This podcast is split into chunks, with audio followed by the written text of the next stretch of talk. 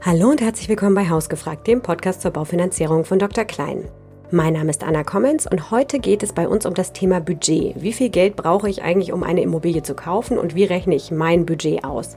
Und dazu habe ich unseren Spezialisten Thomas Saar zu Gast und er berichtet, wie das für euch funktioniert. Hallo Thomas. Hallo Anna, freue mich heute dabei zu sein. Schön, dass du da bist.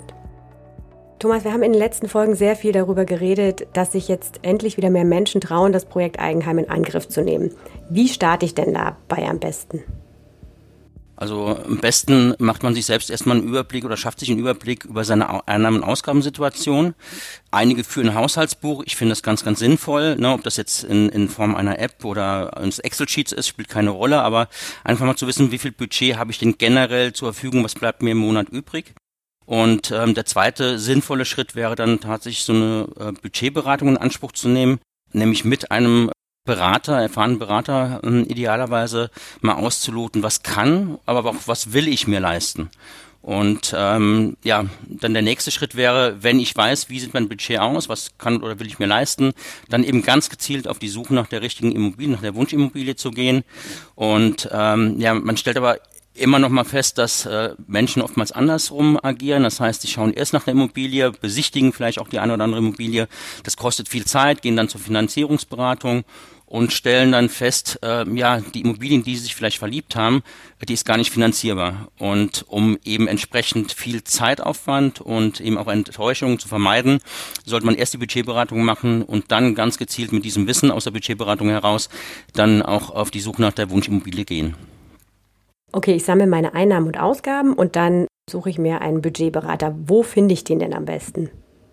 Ja, also naheliegend ist natürlich, dass man im engen Umfeld, also äh, Familien, Freunde mal fragt, ob die schon Finanzierungsberatung oder man weiß es gegebenenfalls ja auch ähm, in Anspruch genommen haben und wie die Beratung war, ob sie dann guten Berater hatten und ähm, auf dieser Vertrauensgrundlage ist es natürlich dann auch einfacher, mit einem Gespräch, äh, gewissen Grundvertrauen dann auch ins Gespräch ähm, einzusteigen und denjenigen aufzusuchen. Heutzutage googelt man aber auch unheimlich viel und äh, da kann man natürlich dann auch in Erfahrung bringen, wer sind denn ähm, ja kompetente, langjährig erfahrene Anbieter am Markt, Berater am Markt und auf der anderen Seite dann eben auch schauen, okay, ähm, haben die vielleicht Referenzen, haben sie viele Referenzen und ähm, äh, das gibt ja auch schon mal so ein bisschen ein Grundvertrauen, kann ich mit dem sprechen, macht es Sinn, äh, mich mit dem zusammenzusetzen. Und dann gibt es ja Budgetberatungen oder Berater bei Banken und bei Vermittlern. Was ist denn da der Unterschied?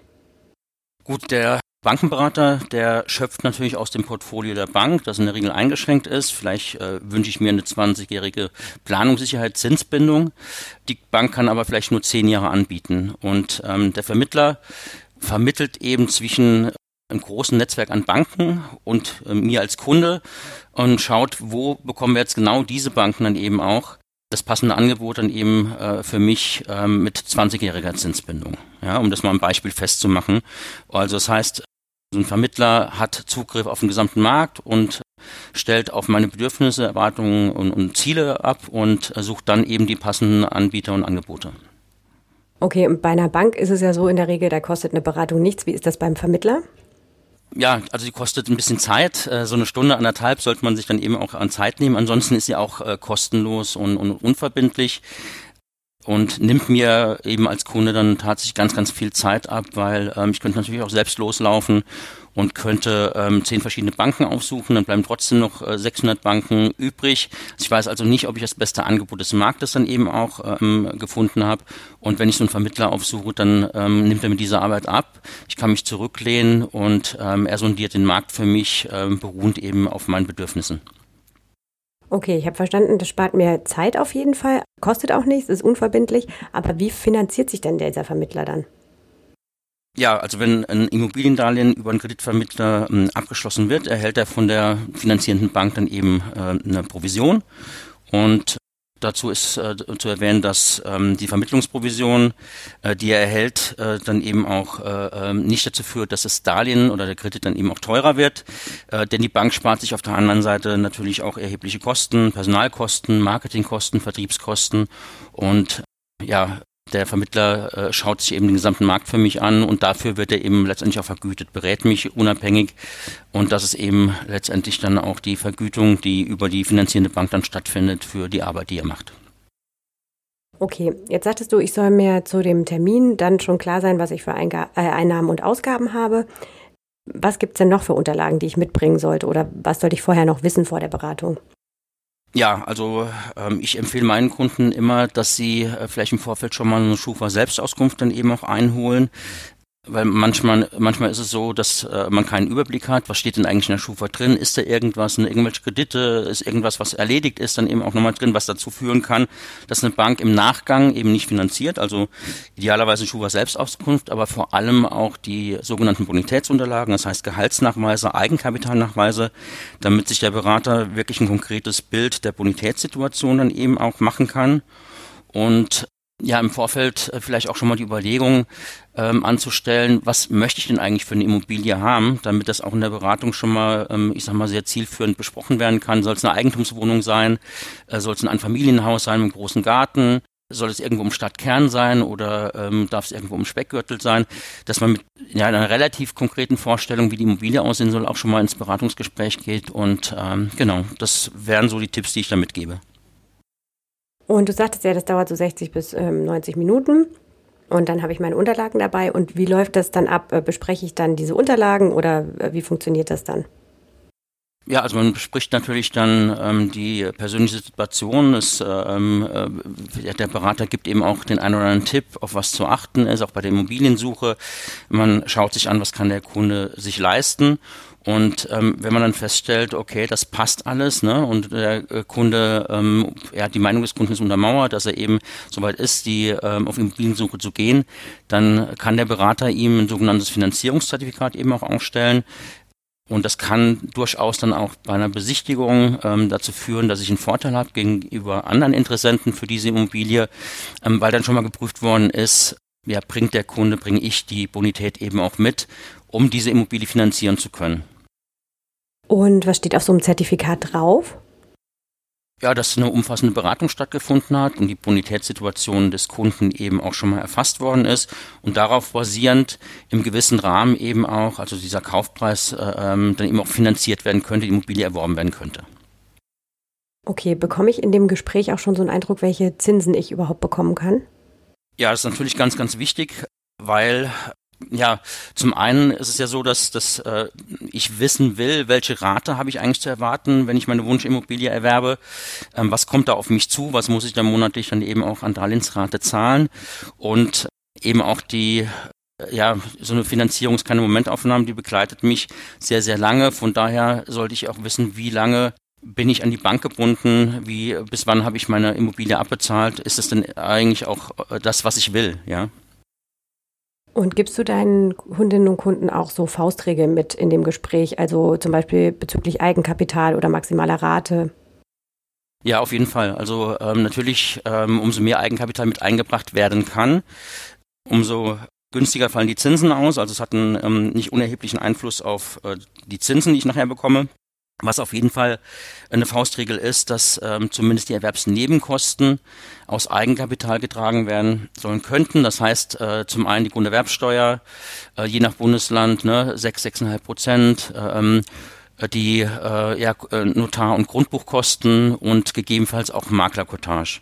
Ja, und das sollte auf jeden Fall mit eingebracht werden können. Und besser ist es natürlich nochmal, wenn, wenn so 20 Prozent Eigenkapitalquote, vielleicht sogar 30 Prozent einzubringen sind. Ähm, allerdings ist das bei den Immobilienpreisen heutzutage auch nicht, äh, gerade auch für junge, jüngere Menschen, äh, nicht ganz so einfach.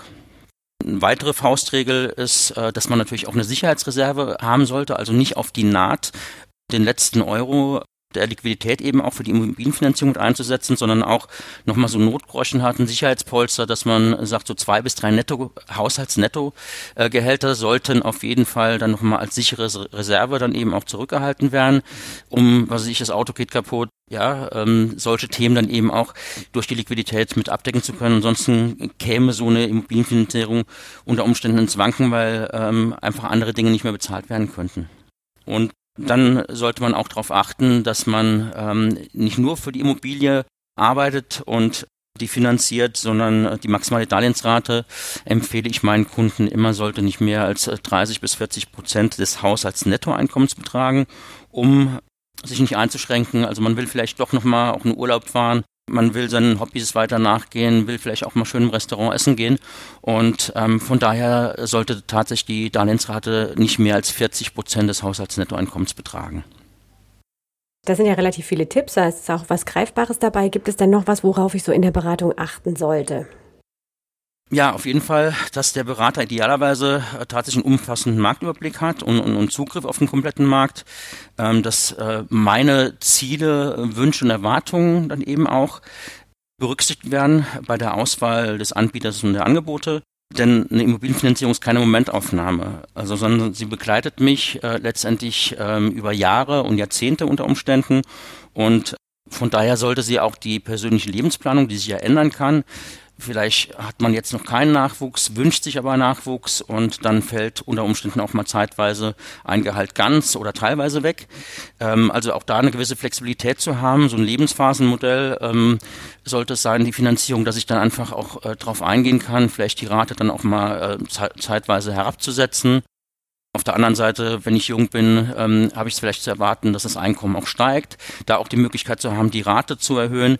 Ähm, vielleicht ähm, ja, arbeite ich beim Unternehmen äh, in einer Position, wo ich äh, einen Bonus erhalte, Tandeme erhalte. Die könnten als Sondertilgung, also zusätzliche Sonderzahlung dann auch eingebunden werden. Und das ist das, was ein guter Berater letztendlich auch berücksichtigt, wo er darauf eingeht, was ich ganz, ganz wichtig finde. Und wenn ich dann die Beratung hatte, wie schnell kann ich denn dann loslegen? Also im Prinzip kann man direkt loslegen, weil man kennt ja sein Budget dann eben auch. Man weiß konkret, nach was man, äh, nach was für eine Immobilie man suchen kann und auch sollte. Wenn jetzt das Ergebnis des Gespräches sein sollte, dass ähm, einfach vielleicht noch zu wenig Eigenkapital vorhanden ist oder das Einkommen noch nicht ausreichend ist, dann kann es aber zumindest Sinn machen, auch da schon mal gleich loszulegen, weil man dann perspektivisch vielleicht den Wunsch umsetzt und äh, das Einkommen ja im Laufe der Zeit steigt oder ähm, die Einkommensquote, wie gesagt, nicht ausreichend ist und äh, man dann vielleicht äh, so anfängt, dass man sagt, okay, wir haben jetzt äh, 1000 Euro Miete und die Darlehensrate wären 1500 Euro, also legen wir zusätzlich 500 Euro zur Seite um die Eigenkapitalquote möglichst äh, schnell zu erhöhen und dann eben auch eine Immobilie erwerben zu können. Ein Kollege von mir nennt das Ganze Finanzierung auf Probe. Ich persönlich nenne es Immobilienfahr- und Sparplan wie man es dann nennen mag, aber letztendlich sich selbst zu disziplinieren und das Gefühl dafür zu entwickeln, wie fühlt es sich eigentlich an, zukünftig eine Immobilie zu haben und möchte ich den Wunsch weiter verfolgen? Ich versuche nochmal ganz kurz zusammenzufassen, was du gesagt hast. Also am Anfang gucke ich mir erstmal meine Einnahmen und Ausgaben an trage die zusammen, die nehme ich mit zu dieser Budgetberatung. Und am besten mache ich die beim Vermittler, weil der hat einen Überblick über alle Banken, die es so in Deutschland gibt. Und das kostet mich sowieso nichts und ist unverbindlich. Insofern spare ich mir da Zeit, irgendwie verschiedene Banken miteinander zu vergleichen. Zu dem Termin bringe ich dann diese äh, Einnahmen- und Ausgabenliste mit, am besten eine Schufa-Klärung oder eine Schufa-Auskunft. Und ich sollte mir auch schon so ein bisschen im Klaren darüber sein, was möchte ich eigentlich für eine Immobilie, wo soll die liegen, wie groß soll die sein, etc. Die Beratung an sich dauert so 60 bis 90 Minuten, hast du gesagt. Ich bekomme dann schon sehr konkrete Angebote, kann auch so ein, ähm, bekomme einen Eindruck über die Zinsen, bekomme äh, eventuell ein Finanzierungszertifikat, wo ich mit loslaufen kann und der Makler oder der Verkäufer sieht, ich habe schon mal eine fundierte Beratung hinter mir und habe mich mit dem Thema schon mehr auseinandergesetzt als vielleicht irgendwelche Mitbewerber. Und du sagtest, es gibt relativ viele greifbare Faustregeln, wie zum Beispiel, dass man möglichst viel Eigenkapital natürlich einbringt, aber mindestens die Erwerbsnebenkosten, dass man sich so zwei bis drei Monatsgehälter zurückbehält, falls doch mal irgendwie das Auto kaputt geht oder andere unvorhergesehene Dinge passieren und dass die maximale Rate nur so 30 bis 40 Prozent des Haushaltsnettoeinkommens beträgt. Denn du sagtest so schön, man will ja auch sich noch was leisten können, man will den Gürtel nicht ganz eng schnallen und ähm, nur der Immobilie zuliebe auf alles andere verzichten. Dann sagtest du, es ist auch noch wichtig, sich über die Fragen im Klaren zu sein, die man ähm, loswerden möchte in der Beratung, alle zu stellen und eben auch daran zu denken, dass das keine Momentaufnahme ist, sondern dass es in der Regel über einen sehr langen Zeitraum geht und dass man eben auch seine Lebensplanung da so ein bisschen auf dem Zettel hat. Und dann kann ich eigentlich nach der Beratung direkt loslegen, wenn ich dann äh, genügend Budget habe. Möchtest du da noch was ergänzen? Nee, du hast das perfekt zusammengefasst, Anna. Ganz, ganz lieben Dank, Thomas. Das war eine ganz knappe und kompakte Folge und ich glaube, das hilft vielen Menschen bei dem Start auf dem Weg zum Eigenheim. Ja, das freut mich. Dankeschön. Wir hoffen, mit dieser kurzen Folge konnten wir euch die ersten Schritte auf dem Weg ins Eigenheim leichter machen. Wenn ihr noch Fragen habt, schreibt uns gerne an hausgefragt.drklein.de oder schaut auf unseren Social Media Kanälen oder unserer Website vorbei. Dort gibt es auch ganz viele Informationen. Wenn ihr Lob oder Kritik am Podcast habt, dann freuen wir uns auch sehr, sehr, wenn ihr uns E-Mails schreibt oder auch auf den Kanälen, die ich gerade genannt habe, eine Rückmeldung dalasst. Alles Gute und bis zur nächsten Folge.